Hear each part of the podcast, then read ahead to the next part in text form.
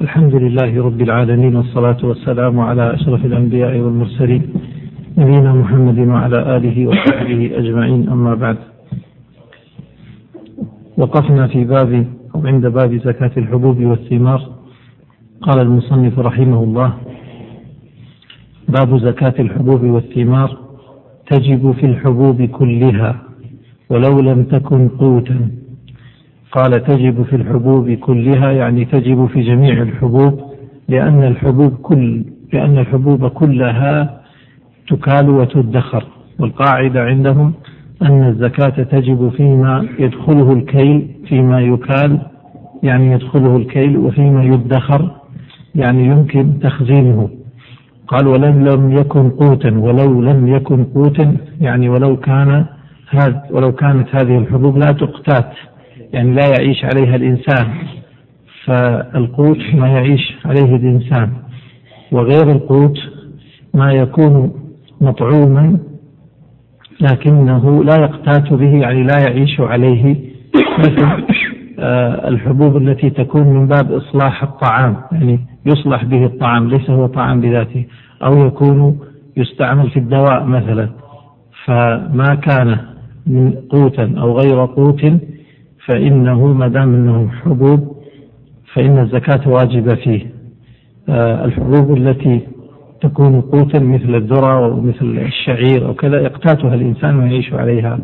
قال وفي كل ثمر يكال ويدخر. إذا تجب الزكاة في الحبوب هذا واحد هذا الأول في الحبوب كلها واحد. اثنين وفي كل ثمر هذا الثاني. في الثمار بشرط أن تكال وتدخر. لماذا لم يقل في الحبوب؟ قال كلها أو في الحبوب كلها. ما قال في الحبوب التي تكال وتدخر؟ لأن الحبوب كلها تكال وتدخر. إذا هي تجب في الحبوب والثمار التي تكال وتدخر يعني يدخلها الكيل ويدخلها الادخار ثم مثل المصنف قال وفي كل ثمر يكال ويدخر إذا يكال شرط ويدخر شرط لكن ما يصلح طبعا هنا ألف آه، واحد اثنين ضع ألف وباء معنى يكال ألف وباء يدخر وهذان شرطان بأي شيء. للثمار وهي أيضا للحبوب لكن الحبوب متوفر قال كتمر وزبيب فإن التمر مثال للثمر الذي يكال ويدخر والزبيب كذلك مثال لذلك. قال ويعتبر بلوغ نصاب ويعتبر بلوغ النصاب يعني في الحبوب والثمار يعتبر بلوغ النصاب. إذا لا نشترط فقط أن تكون تكال وتدخر بل لابد أن تكون تكال وتدخر وتكون مع ذلك قد بلغت النصاب. قال ويعتبر بلوغ نصاب الثالث. آه، قدره 1600 رطل عراقي. قدره 1600 رطل عراقي. النصاب ضعوا اكتبوا في مكان جانبي كذا. النصاب خمسة أوسق خمسة أوسق والوسق ستون صاع. خمسة أوسق والوسق ستون صاع. إذا النصاب كم صاع؟ خمسة في ستين بثلاثمائة ثلاثمائة صاع. إذا هو عندما قدره بالرطل العراقي قدره 1600 لكن إذا قدره 100 صاع يقول 300 صاع. إذا قدره 1600 عراقي أي 300 صاع. طيب الصاع كم مقدار الصاع؟ الصاع ملء كف كفي الرجل المعتدل أربع مرات هذا صاع. ملء كفي الرجل المعتدل هذا إذا ملأناه أربع مرات هذا هو الصاع. الصاع حجم أو وزن هو حجم وليس بوزن. معناه الصاع يعني أربع مرات من هذا. من نوع من الحبوب الثقيلة سيكون له وزن. وإذا وزنا به أو أو أو كلمة حبوب خفيفة ستكون أقل. فإذا هي لا تنضبط بالوزن. لا تنضبط بالوزن وإنها تنضبط بالحجم. إذا أردنا أن نضبط بالوزن معناه سنضبط كل نوع من الحبوب بوزن معين فنقول صاع البر مثلا يزن كذا. طيب صاع الشعير هل سيزن نفس وزن صاع البر؟ طبعا قد يكون أقل قليلا. صاع الدخن مثلا قد يزيد. فإذا يعني أظن أن تحويل الصاع إلى وزن غير دقيق غير منضبط غير صحيح. وإنما إذا أردنا ذلك تقريبا لأن الناس الآن قد لا يكيلون وإنما يزنون. فإذا أردنا ذلك معنى كل صنف من الأصناف تحتاج إلى تحويل خاص. طبعا في الغالب في الغالب هي متقاربة. يعني قد نزن صاع البر فيكون 2 كيلو. فإذا وزننا صاع الشعير مثلا قد يكون الفرق 100 غرام 50 غرام 100 غرام أو 200 غرام يعني قد يكون فرق طفيف الله أعلم. لكن على العموم الأدق هذا والمسألة سهلة. إذا كان الإنسان عنده مزرعة يزرع فيها شعير مثلا. يمكن أن يضع صاع من شعير ثم يضعه في الميزان يعرف كم آه، الميزان كم الصاع. ثم بعد ذلك إذا عرف وزن الصاع أن الصاع مثلا 2000 2000 غرام يعني 2 كيلو. مثلا إذا وجد أن الصاع من الشعير 2 كيلو.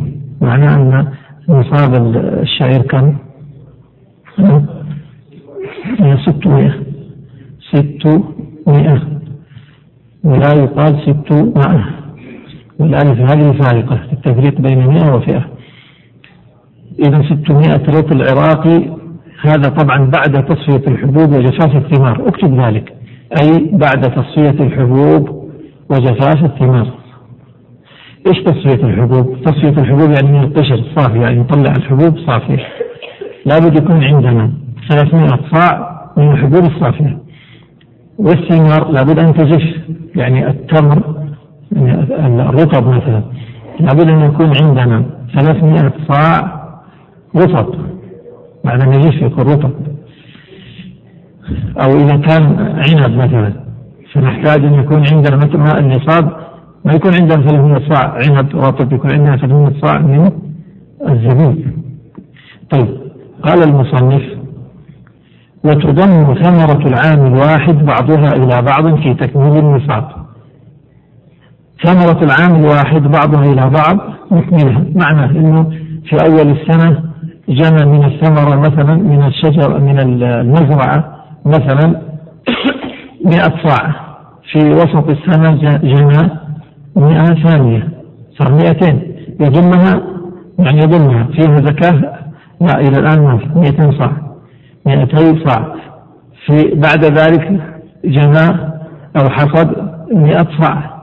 صار عندي 300 صاع الآن وجبت. فهمتم المعنى؟ لكن عندما نضم ثمرة العام الواحد بعضها إلى بعض لابد أن تكون من جنس واحد.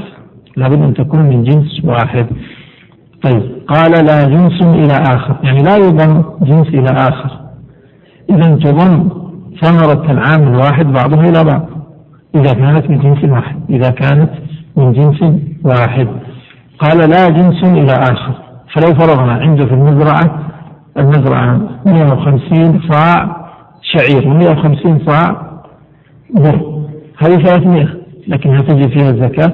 لا تجب الزكاة لأنه لم يكتمل النصاب في جنس واحد. قال ويعتبر أن يكون النصاب مملوكا له وقت وجوب الزكاة. هذا شرط. يعتبر أن يكون النصاب مملوكا له وقت وجوب الزكاة. اكتب عنده. متى وقت وجوب الزكاة؟ وقت وجوب الزكاة أكتب ذلك عنده وهو بدو الصلاح وهو بدو الصلاح. يعني إذا ظهر صلاح الثمرة هذا هو وقت وجوب الزكاة. قالوا يعتبر أن يكون النصاب مملوكا وقت وجوب الزكاة. معناه أنها الثمرة هذه عندما بدا صلاحها انتبهوا للكلام هذا إذا بدا صلاح الثمرة في الشجرة في هذا الوقت هذه الثمرة كانت مملوكة لشخص. فإذا بدا صلاحها جاء وقت وجوب الزكاة. فوجبت الزكاة على من؟ على مالك الشجرة. فهمتوا مالك الثمرة. من ملكها بعد ذلك أخذ أنه بعد أن بدا صلاحها باعها المالك. الزكاة على من؟ على من صلحت عنده المالك وليس على المشتري. هذا معنى. إذا أن يكون مملوكا له وقت وجوب الزكاة وهو بدون الصلاح. فلا تجب فيما يكتسبه اللقاط. واحد. اللقاط واحد. إيش اللقاط؟ رجل يذهب إلى مزارع الناس فيلتقط ثمار. التقط من الثمار ما بلغ 300 صاع. هل عليه زكاة ولا ما عليه زكاة؟ السؤال. نقول هو التقطها بعد بدو صلاحها. أليس كذلك؟ معناه لما بدا صلاحها ووجدت الزكاة فيها كانت ملك لشخص. الذي كانت له هو الذي يزكيها. وليس اللقاط. لأنه امتلكها بعد بدو صلاحها. قال أو يأخذه بحصاده. يعني لو قيل لشخص احصد وخذ جزء. هذا الذي يحصد. يحصد الثمرة بعد بدو صلاحها معناها بعد وجود زكاتها إذا هل عليه زكاة أفرض أنه نصيبه قلنا له احصد هذه المزرعة ولك الربع. فالربع آه، خرج 300 صاع أو أكثر. نقول لا زكاة لأنه ملكها بعد وجود آه، الزكاة. قال ولا فيما يجتنيه من المباح. ولا فيما يجتنيه من المباح. ولا فيما يجتنيه من المباح ما هو المباح؟ يكون مقصود بالمباح آه الذي ليس مملوكا لأحد. يعني إنسان يذهب إلى البر أو إلى الأودية وفيها شجر ليس ملكا لأحد فيجمع من الثمار. فجمع من الثمار 300 صاع. هل هل تجب عليه الزكاة؟ نقول لا ما تجب عليه الزكاة. لماذا؟ لأن وقت وجودها ما كانت ملكا له. طيب كانت ملكا لمن؟ ما كانت ملك لأحد. طيب قال ولا فيما يستميه من المباح؟ مثل المصنف قال كالبتم مثل البتم عجيب. والزعبل وبذر قطومة ولو نبت في أرضه. يعني لو كانت هذه الأشياء نبتت في أرضه ما زرعها ونبتت في أرضه وظهرت ثمار لها لا يملك آه، مباحة فإنها لا زكاة فيها. مثل المصنف الآن بالإيش؟ بالبطن والزعبل وبذر قطومة طبعا هذه كلها معروفة. أقصد غير معروفة يعني. سقطت غير. هذه أمثلة مثل بها المصنف من من عصره. قالوا البطن حبة خضراء. يعني نوع من الحبوب يستخدمونها مجرة يقولون وتنفع للسعال وكذا تستخدم في الطب الشعبي. الزعبل قالوا هو الشعير الذي ينبت في الجبال. بذر قطونة فسر بأكثر من تفسير من التفسيرات التي فسرت بها بذر قطونة قالوا البذور التي هي لثمرة القرع. ثمرة القرع. بذورها تسمى بذر قطونة أكمل يا شيخ. قال فصلا ما في أحد يكمل غير الآن قال فصل. لا أنا أكون أنا أكون أسهل الآن. في مواضع يعني نريد أحد يقرأ لكن الآن قال فصل. يجب عشر فيما سقي بلا مؤونة يجب فيه العشر إذا الواجب في الحبوب والثمار التي تكال وتدخر العشر إذا كانت تسقى بلا مؤونة مثل المطر. إذا عشر ضع عندها واحد. ونصفه معها. إيش معها؟ يعني مع المؤونة إذا كان هو الذي يسقي زرعه و يعني يسقي مش مقصود هو الذي يسقي بنفسه لكن المقصود أنه يسقي بنفسه أو يسقي بعماله ففيه مؤونة إذا كان آه، هناك إذا كانت هناك مؤونة في سقي زرعه فإذا نصف العشر الواجب إخراج نصف العشر. إذا إذا كان العشر معناه في 300 صاع كم صاع؟ العشر ثلاثون صاع. وإذا كان نصف العشر معناه خمسة عشر. قال وثلاثة أرباعه بهما بهما بهما يعني نصف السنة بمؤونة والنصف الثاني يسقيه بماذا؟ بالمطر مثلا قال بهما ثلاثة أرباعه إذا هذا رقم كم؟ ثلاثة الحالة الرابعة قال فإن تفاوتا فبأكثرهما نفعا أكثرهما نفعا هذا رقم أربعة أكثرهما ضع رقم أربعة فإن تفاوتا كيف تفاوتا؟ يعني ما كان مثلا نصف السنة ما في ستة شهور بالمؤونة ونصف شهور بالمطر لا وإنما تفاوت بعض الأيام بالمطر وبعض الأيام بال, بال مثلا بالنزح أو بال أو شراء وايت أو غير ذلك من الطرق التي فيها كلفة ومؤنة ومشقة وبذل المال. قال فإن تفاوت إذا تفاوت ما أصبح نصف نصف فيقول المصنف نعتبر أكثرهما نفعا. يعني ما نفع الشجر بشكل أكبر ما كان أكثر نفعا هو العبرة به. كيف أكثرهم نفعا؟ هب أنه تفاوت فتأملنا في الأنفع وجدنا أن المطر أنفع. معناه العشر. تأملنا الأنفع وجدنا لا المطر كان قليل والذي كان أنفع للثمر لأنه في الوقت الذي كان يحتاج للسقي كان يأتي برواية مثلا. إذا إيش؟ نصف العشر. طيب الحالة الخامسة. قال ومع الجهل العشر خمسة. ومع الجهل العشر. يعني الجهل إيش؟ الجاهل بأكثرهما نفعا ما عرف أي أي الأنفع أيهما الأنفع. إذا يلجأ إلى العشر أن هذا الأحوط وهذا الأصل. الأصل العشر ولا ينتقل من العشر إلى ما هو دون إلا إذا تيقن أنه يعني يجوز الانتقال. إذا مع الجهل بأكثرهما نفع اكتب عند قوله مع الجهل أي بأكثرهما نفعا فالعشر. قال المصنف وإذا اشتد الحب وبدا صلاح الثمرة وجبت الزكاة. هذا الذي قلنا هو وقت وجوب الزكاة. اشتداد الحب صلاح الثمرة. اشتداد الحب هو صلاحه للأكل. الحب لا يصلح الأكل إلا إذا اشتد طيب قال وصلاح الثمرة وجبت الزكاة. ولا يستقر الوجوب إلا بجعلها في البيدر. ما هو البيدر؟ اكتب عنده. موضع تلبيسها أو تجفيفها. موضع تجفيفها؟ تجفيف الثمرة. إذا لاحظوا الآن عندنا أصبح وقت للوجوب واستقرار للوجوب ما الفرق بيننا؟ وقت الوجوب صلاحها. وقت الوجوب إذا صلحت الثمرة نقول هذا هو وقت الوجوب وجبت الآن الزكاة. طيب استقرارها يعني استقرار الوجوب متى يكون؟ إذا قطعها ووضعها في البيضة يعني في مكان التشميس أو مكان التجفيف. الآن استقر الوجوب. ما الذي ينبغي على الاستقرار وقبل الاستقرار؟ الذي ينبغي على الاستقرار وعدم الاستقرار أنها لو تلفت بعد أن وضعها في البيدر يعني بعد الاستقرار لو تلفت يضمنها. لكن لو تلفت قبل الاستقرار لا يضمنها. هذا هو معناه والمصنف صرح بذلك فقال فإن تلفت قبله يعني قبل إيش؟ قبل الاستقرار قبل وضعها في البيدر. فإن تلفت قبله أي الاستقرار بغير تعد منه سقطت. بغير تعد منه سقطت. أحد يكلم يا إخوان. الله يسلمك. ويحفظك الله يسلمك. الله عنده شيخ نكلم الله. يسلمك. حياك الله يا مرحبا شكرا.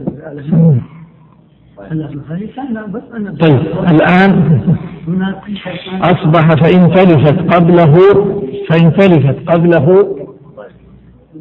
واضح يا إخوان؟ وقت الوجوب استقرار الوجوب الفرق بينهم إيش؟ يقول إن تلفت قبل الاستقرار ما الذي ينبني يضمن ولا ما يضمن؟ ما يضمن. طيب لو تلفت قبل الوجوب أو قبل الاستقرار يعني بعد الوجوب وقبل الاستقرار بتعدي؟ فيضمن خلاص واضح. قال فإن تلفت قبله بغير تعد منه سقطت. يفهم منه أنها لو تلفت بعد استقرار الوجوب يضمن ولا ما يضمن؟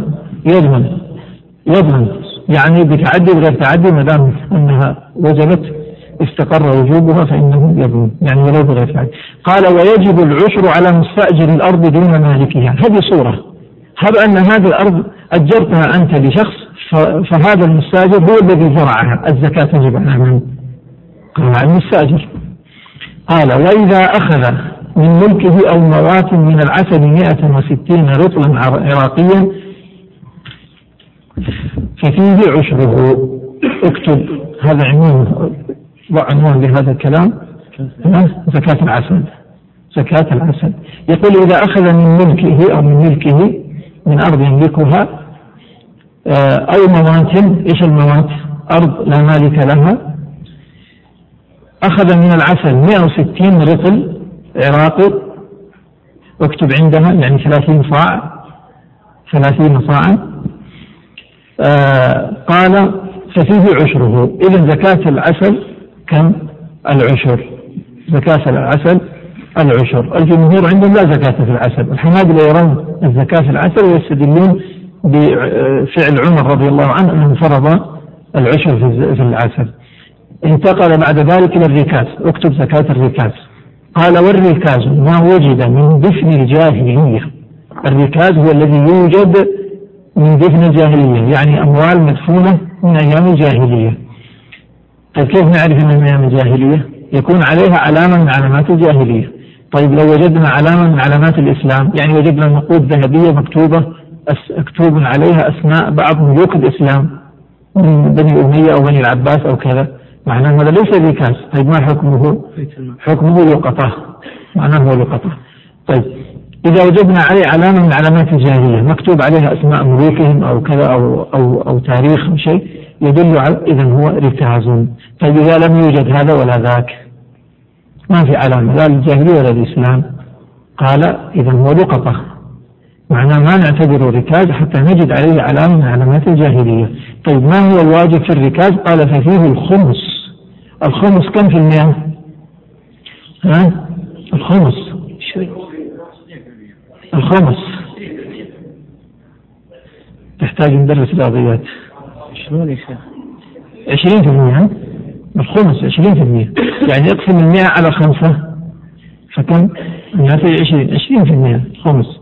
طيب ما قلنا ال ال إذا قلنا ربع العشر طلع العشر من المئة كم؟ عشرة. ثم ربعها اثنين ونص. قال ففيه الخمس في قليله وكثيره.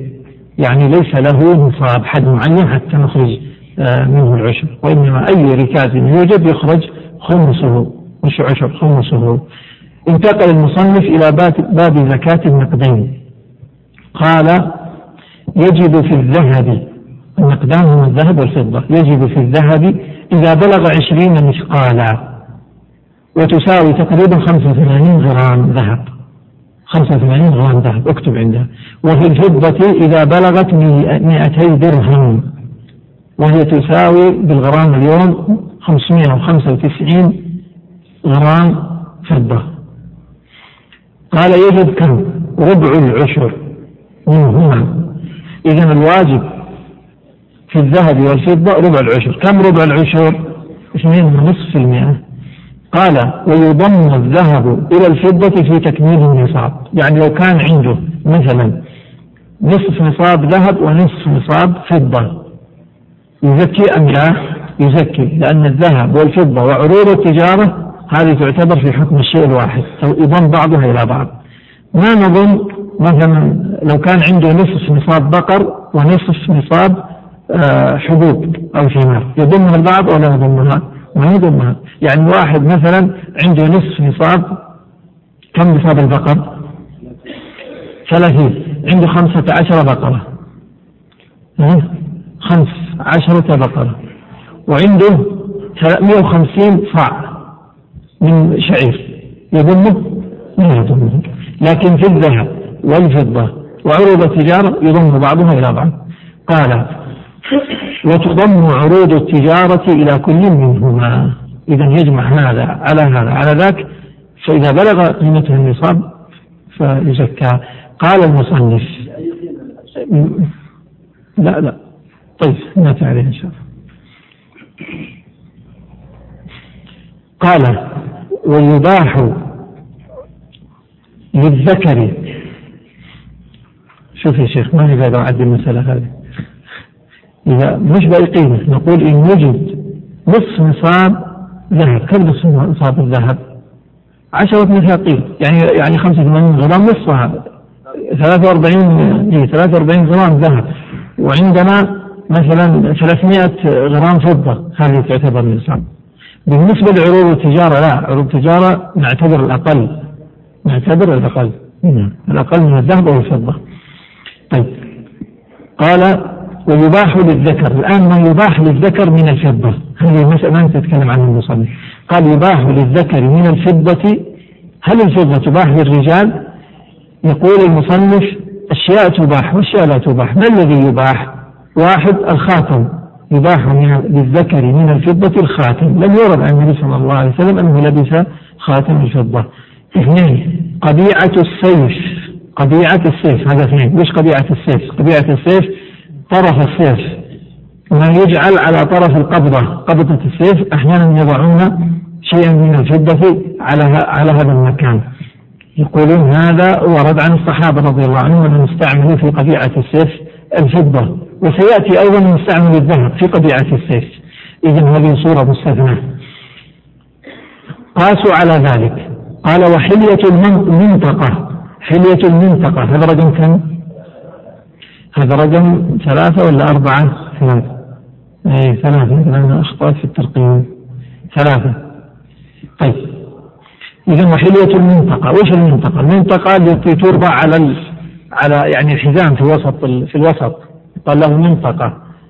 فحليتها يعني ما يحلى به هذا الحزام إذا كان إذا حلي بشيء من الفضة جاز ذلك.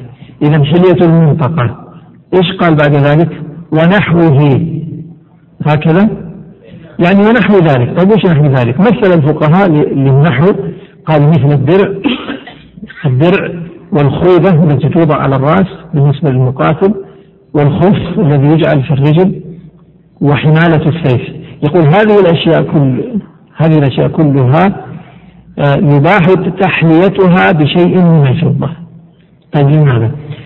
هذه كلها قالوا هي في معنى في معنى طبيعة السيف.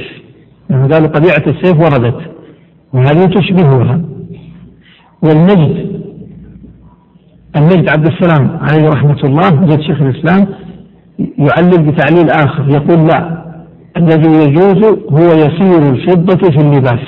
يعني يجوز للرجل في لباسه يسير فضة. معناه أن المسألة طبعا مسألة فيها خلاف. خلاف كبير في المذهب. فالمصنف الآن الذي ذكره ونكتفي به أن هذه الأشياء تباح. ما هي؟ الخاتم ما في إشكال. طبيعة السيف مقدر السيف إذا حلي بالفضة حلية المنطقة التي توضع على الوسط آه، يلحق بها أيضا الدرع والخوذة والخف وحمالة السيف. وعلى كلام المجد معناه كل لباس زينة خفيفة في لباس الرجل يجوز ذلك. وعلى ما ذكر المصنف أنه لا لا يجوز إلا هذه الأشياء فقط لأنه تشبه ما ورد. قال ومن الذهب. الآن سيذكر ما يجوز للرجال من الذهب. قال ومن الذهب قبيعة السيف. هذا واحد. قبيعة السيف واحد. وما دعت إليه ضرورة. هذا اثنين. إذا يجوز للرجال من الذهب شيئان طبيعة السيف هذا اللي قالوا ورد. الصحابة يضع مسامير الذهب في سيوفهم. وما دعت إليه ضرورة كأنف ونحوه. كأنف ها؟ كأنف يعني قطع أنفه فوضع آه، أنف من ذهب. يجوز ذلك يعتبرونه ضرورة. طبعا وكانت الأسنان في فترة من الفترات كذلك ضرورة لكن اليوم أظنها ما هي ضرورة لأنه توجد مواد أخرى غير الذهب يمكن أن توضع في الأسنان بعد ذلك. طيب. قال ويباح للنساء من الذهب والفضة ما جرت عادتهن بلبسه ولو كثر إذا النساء ليس لملابسهن حد ولا قدر وكل ما اعتاد النساء لبسه من الذهب والفضة جاز لهن. قال ولا زكاة في حليهما المعد للاستعمال أو العارية. لا زكاة معناه أن حلي المرأة لا تجد فيها الزكاة على المعتمد في المذهب والرواية الثانية في المذهب أنها تجد في الحلي ومذهب جمهور أهل العلم أنها أنه لا زكاة في حلي المرأة. وينقلون طبعا الإمام الترمذي يقول لا يصح في هذا الحديث باب أو في هذا الباب حديث وقال يعني يقصد في إيجاب الزكاة في حلي المرأة. وقال الإمام أحمد خمسة من أصحاب رسول الله صلى الله عليه وسلم يقولون ليس في الحلي زكاة زكاته عاريته الشاهد الخلاف كبير في هذه المسألة مسألة معروفة وليست هي المسألة الأولى ولا الأخيرة من مسائل الخلاف. المذهب أنه لا زكاة في الحلي في حلي المرأة والرواية الثانية أنها تجب. قال وإن أعد للكراء واحد الكراء يعني الإجارة. أو النفقة اثنان. أو كان محرما يعني كان الحلي محرم مثل إيش الحلي المحرم؟ أو كان الذهب هذا الحلي محرم كأن يكون مثلا آنية أو على صورة آه، على صورة إنسان أو على صورة حيوان أو كذا فإن كان محرما ففيه الزكاة. إذا ثلاثة صور تجب الزكاة في الذهب في الذهب يعني في الحلي. الأولى إن كان للكراء عندها ذهب حلي من الذهب أو من الفضة تعده للإجارة تؤجره. أو النفقة جعلته للنفقة تنفق منه أو كان محرما. طيب قال المصنف باب زكاة العروض. العروض جمع عرض والعرض هو ما أعد للبيع والشراء أو أعد للبيع بقصد الكسب والربح. يقول المصنف إذا ملكها بفعله بنية التجارة وبلغت قيمتها نصابا زكى قيمتها. إذا عروض التجارة اشترط المؤلف الآن من أجل أن تزكى قيمتها شروط. ما هي الشروط؟ قال إذا ملكها بفعله واحد. إذا ملكها بفعله هذا الأول. بنية التجارة هذا الثاني. وبلغت قيمتها نصابا ثلاثة. قال زكى قيمتها. ما معنى هذا؟ يقول إذا ملكها بفعله. كيف يملكها بفعله؟ يملكها بفعله يعني يملكها بشراء يملكها بمعاوضة أو بغير معاوضة لكن بفعله. طيب وهل يمكن للإنسان أن يملك بغير فعله؟ نعم. يملك بغير فعله كالإرث. فالإرث يدخل في ملك الإنسان بفعله ولا بغير فعله؟ بغير فعله يعني لا ينتظر منه الإذن بمجرد أن يموت المورث تنتقل الملكية إلى الوارث بدون إذن ولا يستأذن يصبح ملك له. هذا بفعله. إذا يفهم من هذا. لو أن الإنسان ملك عروض تجارة بإرث يزكيها ولا ما يزكيها؟ على كلام المصنف لا يزكيها. طيب متى يزكيها؟ إذا باعها وأخذ قيمتها. الآن يستقبل حول جديد بهذه القيمة يدخلها في أمواله. إذا الشرط الأول بفعله. الشرط الثاني ذكره المصنف قال في نية التجارة. يعني عندما ملكها بفعله كان ناويا للتجارة. طيب هب أنه ملكها بفعله ولم ينوي التجارة. مثل إيش؟ مثل بعض الناس قد يشتري أرض يريد بها للسكنة مثلا. يشتريها يقول إن شاء الله أسكن فيها أعمرها أسكن فيها. بعد ما يشتريها بفترة يقول لا أجل الآن عندما اشتراها بفعله بنية التجارة أو بغير نية التجارة؟ بغير نية التجارة. توفر الشرط الأول لكن ما توفر الشرط الثاني؟ وهو نية التجارة. نوى بها التجارة مثل ما قلنا في سورة الأرض هذه. اشترى الأرض بفعله. ويريد للاقتناء يعني يريد يسكن فيها. فيها زكاة ولا ما فيها زكاة؟ لا زكاة فيها لأنها ما هي عروض تجارة. ثم بعد ذلك نوى بها التجارة. قال لا أجل هذه سأجعلها التجارة. إن إذا جارت مكسب أبيعها وهكذا. جعلها أراد بها التجارة. هل تصبح للتجارة؟ يقول المصنف لا. إذا ملكها بفعل بنية التجارة والآن هذا ملكها بفعل؟ بغير نية التجارة. طيب الآن نوع التجارة؟ هل يمكن النية أن تحولها؟ يقول لا النية ما تكفي. طيب ماذا يفعل؟ يقول إن باعها يأخذ هذا المال ويستقبل به حولا جديدا. هكذا. لكن لا تتحول بنية. قال المصنف وبلغت قيمتها نصابا هذا الشرط الثالث زكى قيمتها. قول زكى قيمتها إيش معناه؟ يعني يزكي من قيمتها ولا يزكي من عينها. لا يخرج منها هي. معناه إنه كانت عنده عروض تجارة هذه العروض لنفرض أنها ملابس. عنده ملابس قيمتها مئة ألف ريال. اشتراها بفعله طبعا اشتراها صار بفعله اشتراها بنفسه أو بوكيله بنية التجارة وقيمتها مئة ألف ريال. هذه هي الزكاة ولا لا بعد بعد الحول فيها الزكاة بعد الحول قال المصنف يزكي قيمتها. معنى ما يزكي؟ من عينها. إذا يزكى قيمتها اكتب لا من عينها. أو معناه ما يخرج؟ اثنين ونصف المية من الملابس. إنما يخرج اثنين ونصف المية من ماذا؟ من قيمة هذه الملابس. طيب.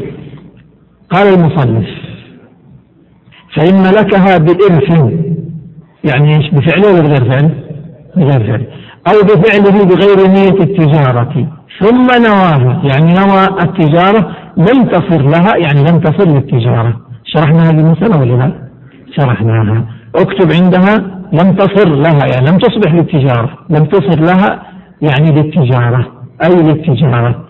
واكتب عندها عند قوله ثم نواها وعنه تصير بالتجارة بالنية. إذا الرواية الثانية أنها تصير للتجارة بمجرد النية.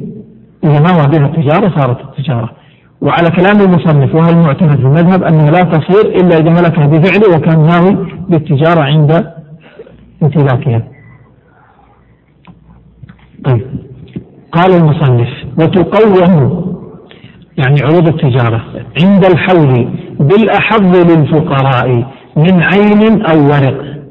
أكتب عند عين عين يعني ذهب ورق يعني فضة. ما هو الأحظ للفقراء؟ الأحظ للفقراء الأقل قيمة ولا الأكثر قيمة؟ الأقل قيمة. قال وتقوم يعني عروض التجارة. عند الحول عند نهاية الحول. بالأحظ للفقراء من عين أو ورق كيف؟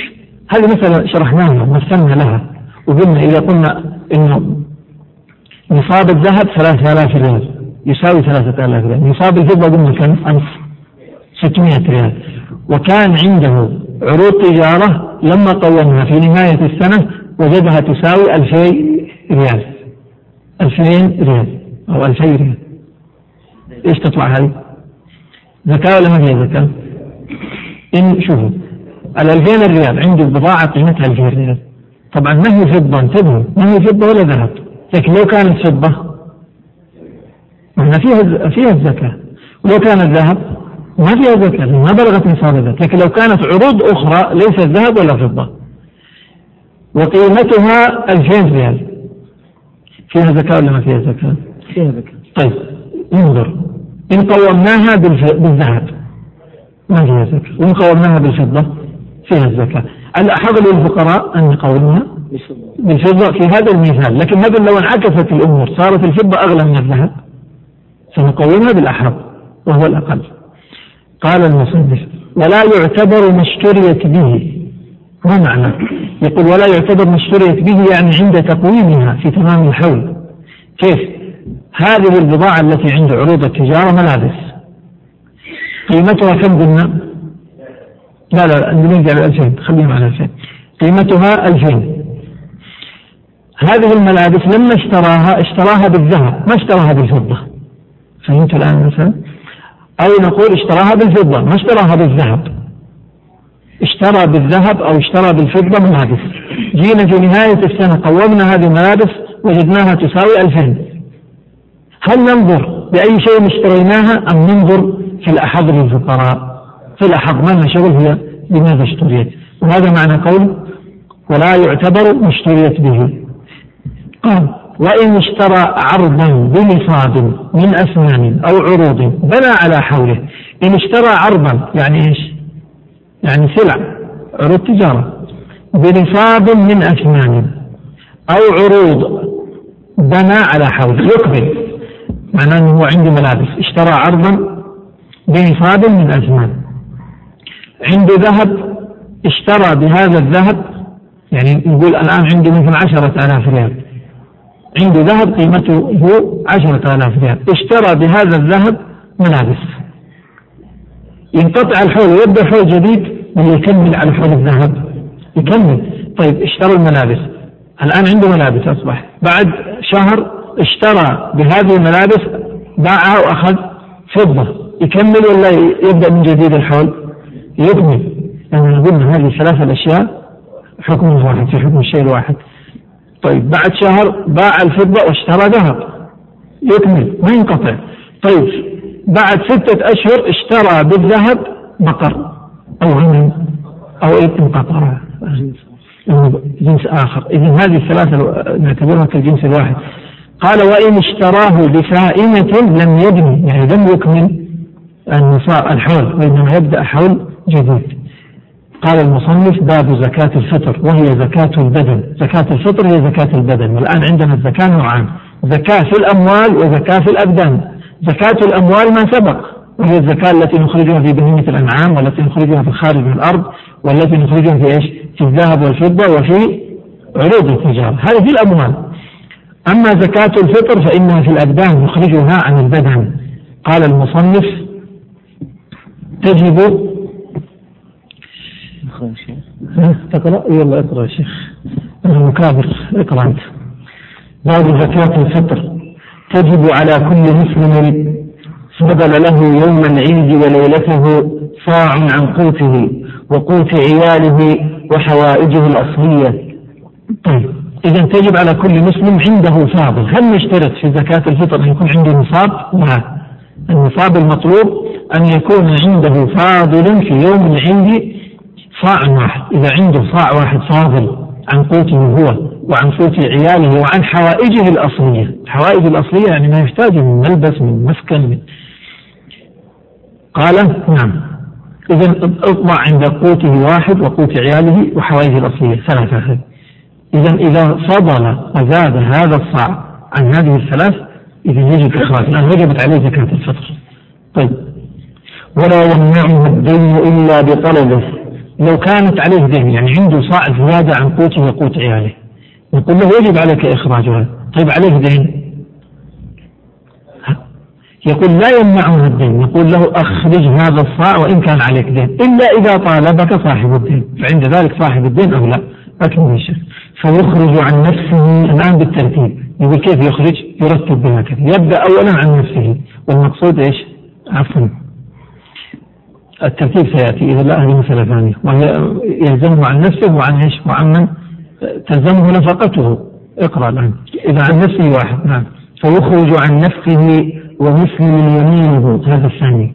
إذا تجب على كل إنسان في نفسه ومن آه تلزمه نفقته. يمينه يعني تلزمه نفقته.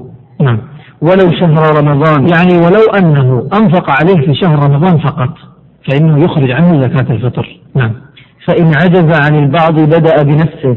الآن رتبوا هذا الترتيب. واحد بنفسه. نعم. فامرأته هذا الثاني. فرقيقه نعم. فأمه نعم. فأبيه نعم. فولده. فأقرب في ميراث كم وصلنا الآن؟ سبعة. سبعة خمسة. فأقرب. أقرب في الميراث السابع. هذا المعنى. طيب أكمل. والعبد بين شركاء عليهم صاع. لو كان العبد بين شريكين معناه كل شريك يخرج نصف صاع نعم. ويستحب عن الجنين يعني ولا تجب على الجنين. عن الجنين لا تجب وإنما يستحب. معناه من كان آه، عنده امرأة حامل يخرج عن المرأة لكن لا يخرج عن جنينها إلا استحبابا. نعم. ولا تجب لناشز الناشز يعني الزوجة الناشز العاصية. إذا كان عنده زوجة متزوج وعنده أولاد وزوجته عاصية خارجة عن الطاعة. هذا أنها عاصية خرجت من البيت مثلا. يقول لا تجب عليها لا تجب عنها. لماذا؟ ما ما يجب عليه النفقة. المرأة الناشز لا تجب لها النفقة. فإذا ما أوجبنا عليه نفقتها معنى ما نجب عليه زكاة فطرها. نعم. ومن لزمت غيره فطرته فأخرج عن نفسه بغير إذنه أجزأت بغير إذنه يعني بغير إذن مخرج. من تلزمه النفقة. يقول أجزأت صورة ذلك. الآن الابن أو المرأة زكاة فطرتها على من؟ على زوجها. لو أنها أخرجت عن نفسها بدون إذن زوجها أجزأت ولا لا؟ أجزأت لأنها تجب عليها هي ابتداء. نعم. وتجب بغروب الشمس ليلة الفطر. هذا وقت الوجوب وهذا الحد مهم لأنه ينبني عليه أحكام كثيرة. متى تجب؟ تجب بغروب الشمس ليلة الفطر. انتبهوا إيش ينبني عليه؟ من مات قبل غروب الشمس؟ ما تجب عليه طيب من مات بعد غروب الشمس وجبت عليه وهكذا من تزوج قبل غروب الشمس يخرج عن نفسه وعن الزوجة ولا ما يخرج؟ يخرج إذا تزوج بعد غروب الشمس ما يخرج واضح هذا؟ طيب جاءه ولد امرأة حامل طول شهر رمضان حامل ولدت قبل غروب الشمس يخرج عن هذا الولد ولا لا؟ قبل غروب الشمس يخرج بعد غروب الشمس ليش استحبابا؟ بعد غروب غروب الشمس ما يجب الناس دعوا الحكم الآن استحبابا ولا لكن يجب ولا ما يجب؟ لماذا؟ لأن وقت غروب الشمس كان جنونا كذا فيصير استحبابا ها؟ هكذا قصدك؟ أنت فقيه الفقهاء اكمل يا شيخ فمن أسلم بعده أو ملك عبدا أو زوجة أو ولد له ولد لم تلزمه فطرته وقبله تلزم طيب ويجوز إخراجها قبل العيد بيومين فقط. طيب قبل العيد ضع رقم واحد. هذا الوقت الأول للخروج لإخراجها يجوز إخراجها قبل العيد بيومين فقط يعني لا أكثر يجوز إخراجها قبل ثلاثة أيام. هذا الموعد الأول. يجوز. قبل يومين لا أكثر إيش الحكم؟ يجوز. طيب أكمل يا شيخ. ويوم العيد قبل الصلاة أفضل. إذا قبل الصلاة هذا الثاني. هذا الموعد الثاني إذا أخرجها يوم العيد قبل الصلاة فالحكم هنا إيش؟ هذا أفضل. مش يجوز بس هذه السنة. نعم. وتكره في باقيه هذا الثالث. إذا أخرجها بعد صلاة العيد في يوم العيد. باقيه يعني باقي يوم العيد. تكون إيش؟ مكروهة. أربعة. أكمل الآن. ويقضيها بعد يومه آثما. هذا الرابع. معناه إما أن يخرجها قبل العيد بيومين. فهذا يجوز ويباح. وإما أن يخرجها يوم العيد قبل الصلاة وهذا الأفضل. أو يوم العيد بعد الصلاة وهذا المكروه أو يخرجها بعد اليوم بعد يوم العيد. وهذا وهذا آه، حرام لا يجوز. لكن يلزمه أن يقضيها يعني يخرجها بعد ذلك مع الإثم. أكمل يا شيخ. فصل. ويجب صاع من بر أو شعير أو دقيقهما. نعم. الآن رقموا هذه. هذه مقصود الآن. هذا التعداد مقصود. أكمل ويجب صاع من بر هذا واحد. أو شعير نعم. أو دقيقهما. لا ولا شيء أمشي. أو سويقهما. لا. أو تمر. هذا ثلاثة. أو زبيب. أربعة. أو أقط. خمسة. الأقط. الخامسة والأقط الأقط. يصنع من اللبن ويجفف. قال يجب من إيش؟ من هذه الخمسة. المذهب انتبهوا الآن. المذهب أنه ما يجوز إخراج إلا صنف من هذه الأصناف الخمسة. ولا يجوز تعديها إلى غيرها إلا إذا عدمت. أكمل الآن. فإن عدم الخمسة أجزأ كل حب وثمر يقتات. لا معيب لا, لا لحظة بس يقتات بس الآن انتبهوا معنا على قول المصنف هذا. الآن الناس يخرجون جزء على قول المصنف هل يجوز هذا الإخراج؟ يجزي ولا ما يجزي؟ ما يجزي لماذا؟ لأنه الخمسة موجودة التمر موجود والبر موجود والشعير موجود هذا كله موجود. طيب إذا فإن عدم الخمسة اكتب عندها وعنه عنه يعني عن من؟ يجزي كل حب وثمر يقتات الرواية الثانية أنه لا تشترط الخمسة. لأن هذه الخمسة هي التي وردت في حديث ابن عمر. لكن هل وردت هذه الخمسة تعيينا ولا وردت تمثيلا يعني لأنها كانت هي قوت أهل ذاك الزمان. هكذا من فهم أن هذا تعيين قال ما يجزئ إلا الخمسة ولا ينتقل عن الخمسة إلى غيرها إلا إذا عدمت. ومن قال لا إنما ذكر ذلك النبي صلى الله عليه وسلم أنها كانت قوت ذلك العصر فإذا العبرة بقوت الزمن وليست العبرة بتحديد معين. كل حب وثمر يقتات. على هذه الرواية الثانية إخراج الرز اليوم صحيح أم غير صحيح؟ صحيح. طيب أكمل.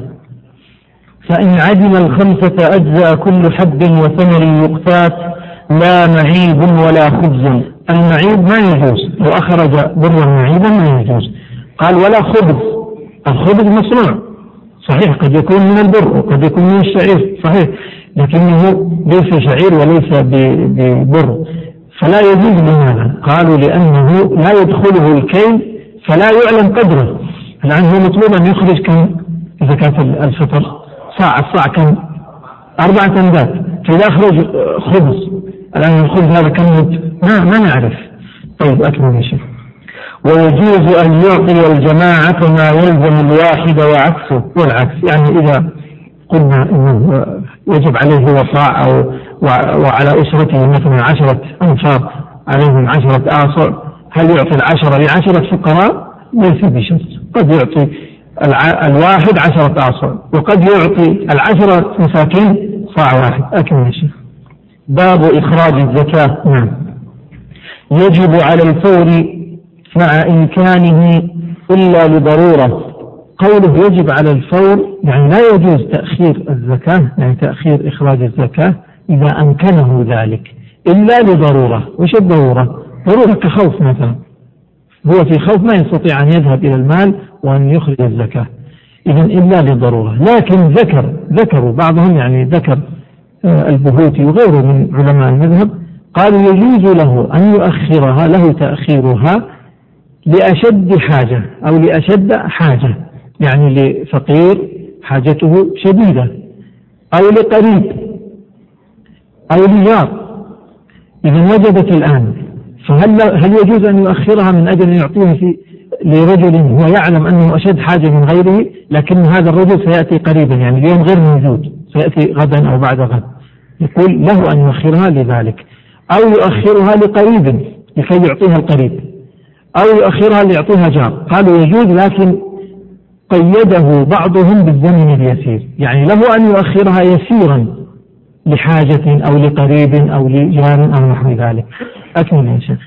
فإن منعها جحدا لوجوبها كفر عارف بالحكم وأخذت وقتل. إذا إذا منعها جحدا لوجوبها ثلاثة أحكام تترتب عليه الأول أنه يكفر والثاني يكفر أولا يكفر. لكن المصنف قال كفر عارض بالحكم. لكن لو كان ما يعرف الحكم يكفر؟ ما يكفر. حتى يعلم. والثاني الحكم الثاني أخذت منه. والثالث يقتل طبعا يستتاب وإن تاب وإلا طيب. نعم أكمل. أو بخلا أخذت منه وعذر يعني لو منعها بخل ليس جحدا لوجوبها مقر أن الزكاة واجبة. قال أخذت هذا الحكم الأول نأخذها منه ويعذر. إذا ما هو الذي تخلف الحكم اللي تخلف؟ القتل ما. لا الكفر ما يكفر. الكفر ما يكفر. وأما القتل فاستبدلناه بالتعذير قال عذر. ما معنى عذر؟ يعني عوقب عقوبة يقدرها القاضي. ما هو التعذير؟ يقولون عقوبة غير مقدرة شرعا متروكة للحاكم هو الذي يقدرها. وهذه العقوبة اللي هي غير مقدرة شرعا فيما في يعني في المخالفات التي ليس لها حد شرعي. معناته التعذير لا يدخل في الزنا مثلا. الزنا لا خلاص له حد معين. لكن من فعل فعلا يشبه الزنا مثلا مقدماته أو شرب الخمر شرب الخمر فيه حد أليس كذلك؟ اذا لا يعذر يعني ما يحكم عليه بحقوق بحد أو بعقوبة مخالفة للعقوبه المقدرة شرعا. لكن من فعل فعلا ومخالفة من المخالفات التي ليس لها تقدير شرعي إذا كيف يعاقب؟ يعاقب بالتعذير وهذا التعذير يقدره الحاكم عقوبة غير مقدرة شرعا فيما لم يرد فيه حد. أكمل يا شيخ. وتجب في مال صبي ومجنون فيخرجهما وليهما. لو كان الصبي الصغير هذا عنده مال جاءه بالإرث مثلا فعنده مال أو المجنون عنده مال. الزكاة تجب في المال ولا ما تجب؟ تجب في المال لا علاقة الزكاة في المال ما هي في الشخص نفسه. قال تجب فيه المال. لكن من الذي يخرجها؟ وليهما. من هو الولي؟ الولي نقول أبوه. هو الولي. طيب إذا ما كان عنده أبو أبوه مات وصيه من أوصى إليه الأب وصي الأب. الأب قبل ما يموت قال أوصيت إلى فلان أن آه، يقوم على ولدي مثلا ويشرف على أمواله فيكون هذا هو الولي. طيب أفرض أن الأب لما مات ما أوصى بأحد.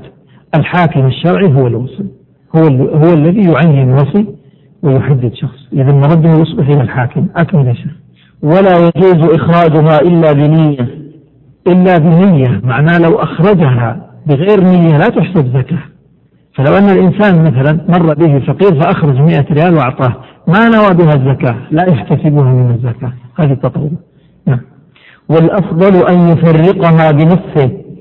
ويقول عند دفعها هو وآخذها ما ورد.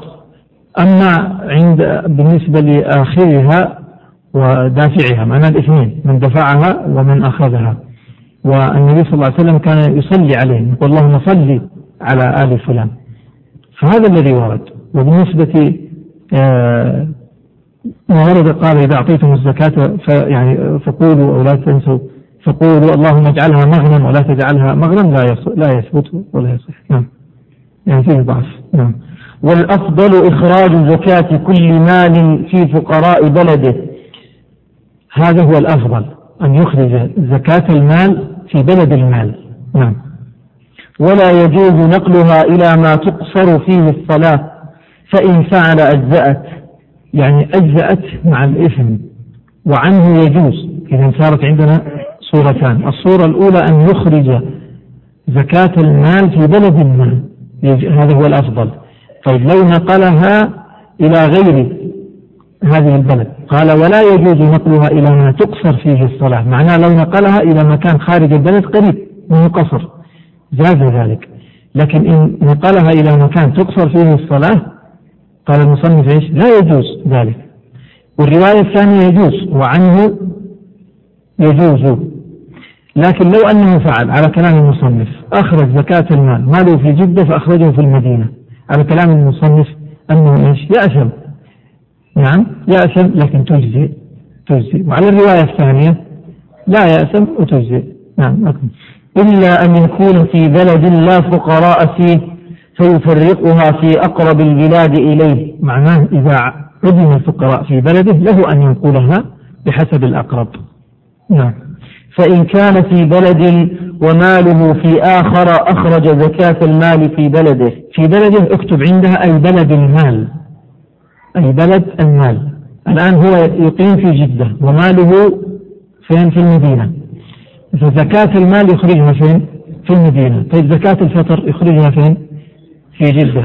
معناه زكاة المال في بلد المال وزكاة البدن في بلد البدن. أكمل. وفطرته في بلد هو فيه. يعني زكاة الفطرة تكون في بلد هو فيه يعني بدنه إذا زكاة المال في مكان المال والبدن في مكان البدن. نعم. ويجوز تعجيل الزكاة لحولين فأقل ولا يستحب. ولا يستحب أي التعجيل. معناه أن تعجيل الزكاة لحولين فقط لا يزيد. يجوز ذلك وهذا الذي ورد كما في حديث العباس. قال في أقل معناه يعجل لسنة أو لسنتين. أنه فيخرج زكاة السنة هذه والسنة القادمة والتي بعدها يجوز ذلك. طبعا بشرط شرطه أن يكون عنده النصاب. أما إذا لم يبلغ ماله النصاب فلا يجوز تعجيل الزكاة قبل بلوغ النصاب. قال المصنف ولا يستحب يعني التعجيل. لا يستحب هذا التعجيل. والأولى أن يخرج زكاة كل سنة في سنة. لكن لو أنه عجل مثلا أخرج زكاة السنة هذه ألف ريال فأخرج السنة هذه ألف. فأخرج ثلاثة آلاف يعني عن هذه السنة وعن السنة القادمة التي تليها. فالسنة التي القادمة ما صار عنده المال مثلا. فالزكاة زكاة السنة القادمة التي أخرج عنها كم قلنا أخرج؟ ألف. لما حسبها في السنة القادمة وجد أن زكاة 500 يصح ذلك وتصبح 500 زكاة وال 500 الثانية. صدقة تطوع. نعم. باب أهل الزكاة ثمانين. الفقراء الآن رقموا هؤلاء وكل واحد ضعوا عنده رقم هكذا رقم وسط مربع لأنه قد نحتاج إلى ترقيمات أخرى داخلية. الفقراء عرفهم المصنف قال وهم وهم من لا يجدون شيئا أو يجدون بعض الكفاية. قوله بعض الكفاية يعني دون النصف اكتب عنده أي دون النصف لأنه من يجد نصف الكفاية فما فوق ولا يجد الكفاية. هذا ما هو فقير هذا مسكين. إذا انتبهوا الآن صار شخص يجد أقل من النصف. نسميه فقير. مثاله هب أن هذا الشخص يحتاج في الشهر الواحد لألف ريال. ألف ريال تكفيه كفايته ألف ريال. فإن كان دخله ثلاثمائة ريال هذا نسميه إيش؟ فقير. أربعمائة ريال فقير. خمسمائة ريال مسكين. ستمائة تسعمائة ريال مسكين. ألف ريال. خلاص خرج. لا فقير ولا مسكين. هذا ما ما ما يأخذ من الزكاة. أكمل يا شيخ. والمساكين وهذا الثاني يجدون أكثرها أو نصفها. نعم. والعاملون عليها وهذا الثالث. العاملون عليه المقصود بهم السعاة الذين يجمعون الزكاة. فهؤلاء يأخذونها وهم يقال وهم جباتها وحفاظها الذين يعملون على الزكاة فيأخذون يعني يأخذون معناه رواتبهم منها من الزكاة. طب لو كانوا أغنياء نعم يجوز لهم ولو مع الغنى يأخذون لأنهم لا يأخذونه للفقر وإنما يأخذونه في مقابل عمل. أكمل يا شيخ الرابع المؤلفة قلوبهم. نعم المؤلفة قلوبهم. من هم المؤلفة قلوبهم؟ شرحهم المؤلف وذكر أنهم ثلاثة أصناف. نعم. ممن يرجى إسلامه هذا هذا الأول. أو يرجى إسلامه يعني يعطى من الزكاة لكي يسلم. يرجو يعني بهذه الزكاة أن يسلم. هذا الأول. الثاني أو كف شره أو كف شره معناه نعطيه من الزكاة لكي يكفينا شره. مضطرين يعني محتاجين لهذا. نعم. أو يرجى بعطيته قوة إيمانه. نعم. يعني معناه أنه مسلم إذا لاحظوا الأول يرجى إسلامه معناه كافر. والثاني كف شره قد يكون كافر وقد يكون مسلم. والثالث يرجى بعطيته قوة إيمانه معناه أنه مسلم ضعيف الإيمان.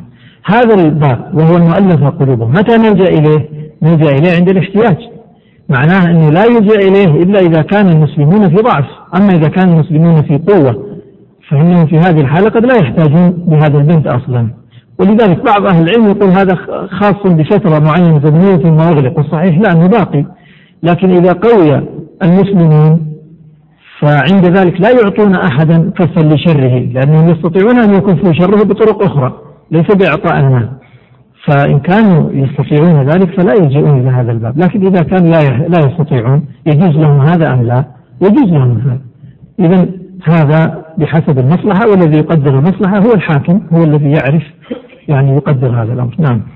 الخامس الرقاب. وهم المكاتبون ويفك منها الأسير المسلم. يعني يدخل في الرقاب الأسير المسلم الذي يكون عند الكافرين فندفع من الزكاة لكي نطلق سراحه نعم. السادس الغارم لإصلاح ذات البين ولو مع غنى هذا الأول. الغارم نوعان إما أن يغرم يعني يتحمل ديون لإصلاح ذات البين لإصلاح بين يعني بين أناس آخرين. لا يغرم لمصلحة نفسه ولمصلحة غيره. قال لإصلاح ذات البين ولو مع غنى يعني ولو كان غنيا يعطيه لأنه لا يأخذ الزكاة لنفسه وإنما يأخذها لإصلاح الناس هذا الأول من الغارم. إذا الغارم صنفان. الثاني أو لنفسه مع الفقر. إذا الثاني الذي يغرم الذي يكون غارم لنفسه عليه ديون لا يستطيع سدادها وهو فقير لا يستطيع ما عنده قدرة على السداد. فإن كان قادر على السداد لا يجوز له أن يأخذ من الزكاة. طيب السابع. السابع في سبيل الله. وهم الغزاة المتطوعة الذين لا ديوان لهم. يعني ليس لهم رواتب. ما عنده راتب. أما الذي يكون في جيش نظامي فهذا يأخذ راتب فلا يأخذ من الزكاة. نعم. الثامن ابن السبيل. المسافر المنقطع المنقطع به دون المنشئ للسفر من بلده فيعطى قدر ما يوصله إلى بلده. إذا ابن السبيل المقصود به المسافر الذي انقطع في السفر الذي انقطع في السفر يعني سافر وخرج من بلده فانقطع لم يستطع الرجوع. قال المصنف دون المنشئ للسفر. أما الذي هو في بلده هو يريد أن يسافر وما عنده قدرة على السفر فهذا لا يعطى بل يبقى في بلده. قال دون المنشئ للسفر من بلده فيعطى يعني فيعطى من كان انقطع في سفره فيعطى ما يوصله إلى بلده. إذا ما يعطى أكثر وإنما يعطى بقدر ما يوصله إلى بلده. هنا تنبيه. ما هو؟ الآن أصبح أهل الزكاة ثمانية. بعض هؤلاء يأخذون لأنفسهم فيملكون ما يأخذونه وبعضهم لا. إنما يعطى لحاجة فينفق لهذه الحاجة وما زاد رده. من هم الذين يردون الفاضل اكتب عندك. الذين يردون الفاضل من الزكاة أربعة. واحد ابن السبيل.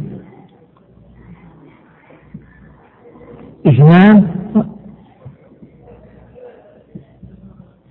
الغازي. ثلاثة الغارم. أربعة المكاتب. هؤلاء يردون الفاضل إذا ابن السبيل أعطيناه لكي يصل إلى بلده. فوصل إلى بلده فضل معه ألف ريال. ماذا يفعل به؟ هذه زكاة يعطيها في الزكاة يصرفها للزكاة. ما يأخذها لنفسه. آه الغازي أعطيناه للغزو. فزاد عنده مال يرده في أموال الزكاة. الغارم الذي أعطيناه لإصلاح ذات البين أو أعطيناه لسداد الديون. فضل عنده مال. هذا لا يملكه. المكاتب كذلك. أعطيناه ليفك أسره أو ليفك رقه فسدد وأصبح حر وزاد عنده مال. هل يملك هذا المال؟ لا يملكه وإنما هذا المال من الزكاة فيصرف في الزكاة. يفهم من هذا أن الفقراء إذا أعطينا الفقير خلاص يملكه. احتاج زاد عن حاجته يملكه. وكذلك المسكين وكذلك المؤلفة قلوبهم. طيب أكمل يا شيخ. ومن كان ذا عيال أخذ ما يكفيه. يعني يأخذ ما يكفيه ويكفيهم إذا هم يحسبون معه. ما نقول أنت فقير وأولادك لا ما لا علاقة لأنهم تبع له وهو تلزمه نفقتهم نعم. ويجوز صرفها إلى صنف واحد يعني من هذه الثمانية ولا يجب التعميم نعم. ويسم إلى أقاربه الذين لا تلزمه مؤونتهم يعني الذين لا ينفق عليهم وجوبا. يقول يسن أن يعطي الأقارب. لكن لو كان قريبه ممن تلزمه النفقة لا يعطيه مثل إيش؟ الأب الأب هل يعطي ابنه؟ لأن لو أعطى ابنه نفقة الابن على من؟ على هذا الأب فإن أعطى الابن معناه أنه أعطى نفسه طيب زوجتك الزوجة نفقتها على من؟ على الزوج هل يعطيها؟ إن أعطاها معناه أعطى نفسه وإنما يعطي قريبه الذي لا تلزمه نفقته نعم يأتي هو أكمل يا شيخ فصل. نعم. ولا تدفع إلى هاشمي ومطلبي ومواليهما الآن هؤلاء الذين لا يجوز إعطاؤهم الزكاة. نحتاج إلى إعداد. نحتاج إلى تعداده الأول هذا واحد. الهاشمي والمطلبي. هذا الأول. يقول لا تدفع إلى هاشمين ولا مطلبين نكمل بعد الأذان بحول الله تعالى. الزكاة. قال ولا تدفع إلى هاشمين ومطلبين هاشمين يعني منسوبين المنسوبين إلى هاشم بن عبد مناف. والمطلبي كذلك المنسوبين إلى المطلب ابن عبد مناف. وهاشم والمطلب أخوان. وأولاد عبد مناف أربعة هاشم والمطلب ونوفل وعبد شمس. هؤلاء الأربعة. بنو هاشم وهم قرابة النبي صلى الله عليه وسلم الذين وقفوا معه وأولوا من أجله. وبنو المطلب أيضا كانوا معهم وقفوا معهم حتى أنهم دخلوا معهم في حصار الشعب. فلم يفارقوهم في جاهلية ولا في إسلام ولذلك يعني أخذوا حكم بني هاشم في تحريم الصدقة. قال المصنف ولا تدفع إلى هاشمين ومطلبين. والمطلب فيه خلاف طبعا. أما الهاشمي فقد ورد في ذلك النص. الصحيح قال ومواليهما. يعني من كان آه، من عبيدهم المعتقين فيأخذون حكمهم إذا الأول هاشمي ومطلبي. لا يعطى من الزكاة. لأن النبي صلى الله عليه وسلم هذا نعم. ولا إلى فقيرة تحت غني منفق فقيرة يعني امرأة فقيرة زوجها غني منفق. بشرطين زوجها لابد أن يكون غنيا ويكون منفق. لكن لو كان زوجها فقير تعطى. لو كان زوجها آه، غني لا ينفق. فتعطى هذه ضرورة إذا طبعا الأصل أن لا تعطى الأصل أن يلزم الزوج عن طريق القضاء. نعم. ولا إلى فرعه وأصله. إذا الثاني الفقيرة والثالث الفرع والرابع الأصل. لا يعطي الرجل الزكاة لفرعه. من فرعه فرعه يعني أولاده وأولاد أولاده بناته وبناتهم وهكذا. فروعه الذي هو أصل لهم. لا يعطيهم. لماذا لا يعطيهم؟ لا يعطيهم لأنه لأن نفقتهم مع الفقر عليه هو. فمعناه لا يعطيهم. إن كانوا أغنياء لا يجوز لهم أن يأخذوا من الزكاة. وإن كانوا فقراء فيجب عليه هو أن ينفق عليهم ولا يعطيهم من الزكاة. هذا معناه. قال وأصله. أصله معناه الأب والجد والأم والجدة وهكذا. فكذلك لا يعطون من الزكاة. لماذا؟ لأن نفقة الأصول مع الفقر على من؟ على الفرع. فمعناه إذا كانت أصولك غنية لا يجوز إعطاؤها الزكاة لأنه لا تعطى الزكاة لغني وإن كانت فقيرة فنفقتهم واجب عليك أنت فلا تعطيهم لأنك تعطي نفسك أكمل يا شيخ ولا إلى عبد خمسة أو زوج سادس الزوج العبد لا يعطى. لماذا؟ لأن العبد له سيد ونفقته على سيده. فإن كان هذا العبد لك أنت أنا نفقته عليك أنت. لا تعطيه من الزكاة فتعطي نفسك. وإن كان هذا العبد لغيرك فنفقته على سيده. فلا يعطى من الزكاة. نعم. وإن أعطاها لمن ظنه غير لا لا في زوج الزوج. قال وزوج. إذا لا تعطى للعبد ولا تعطى للزوج الزوج هو السادس. لا تعطى للزوج. لا تعطى للزوج معناه أن نعطي من؟ الزوجة. إذا قلنا لا تعطى للزوج معناه الزوجة لا أي الزوجة لا تعطي زوجها. لماذا؟ عندنا صورتان. الصورة الأولى الزوج هل يعطي زوجته من الزكاة ولا لا؟ ما يعطيها. لماذا؟ لأن نفقتها عليه. هو طيب العكس. الزوجة هي التي تعطي الزوج. هل نفقة الزوج على الزوجة؟ نعم ولا لا؟ لا. هذا الأصل. طبعا بغض النظر عن بعض الناس اللي يتزوج امرأة لكي تنفق عليه ولا يبحث عن عاملة لكي تنفق عليه. طبعا هذا خلاف الأصل. إذا لا نقول لا. ما لا تجب نفقة الزوج على الزوجة أليس كذلك؟ نعم. يقول المصنف الزوج لا يأخذ الزكاة من زوجته وعنه الرواية الثانية وهي أصح. قال وعنه يجوز إلى الزوج. كيف يعني؟ يعني يجوز للزوجة أن تعطي زوجها. لماذا؟ لأن نفقتها أو نفقته هو ليست عليها فلها أن تعطيه طيب وفي ذلك حديث أيضا. أكمل يا شيخ. وإن أعطاها لمن ظنه غير أهل فبان أهلا أو بالعكس لم يجزه. نعم هذه صور لمن أخطأ في إخراج الزكاة إن أعطاها لمن ظنه غير أهل أعطاها لشخص يظنه ليس بأهل هل تجزي؟ هذه الصورة الأولى هل تجزي؟ لا تجزي أعطاها من يظن غير أهل كيف يعني؟ يعني أعطاها لرجل يعتقد أنه غني يجوز له ذلك؟ طيب فبان أهلا. أعطاه يظنه غنيا فبان فقيرا. يجزي هذا أم لا يجزي؟ لا يجزي. لا يجزي وأصلا هذه نية والعياذ بالله غير صحيحة. كيف يعطي الغني؟ يعتقد هو أنه غني ويعطيه إذا لا يجزي. هذه الأولى الثانية بالعكس. أو بالعكس. يعني ظنه أهل فبان ليس أهل. ظنه آه مستحق للزكاة فظهر أنه غير مستحق للزكاة. يجزي أم لا يجزي؟ قال المصنف لم يجزه واستثنى صورة واحدة. قال إلا لغني ظنه فقيرا. معناه أصحاب الزكاة أهل الزكاة كم؟ ثمانية.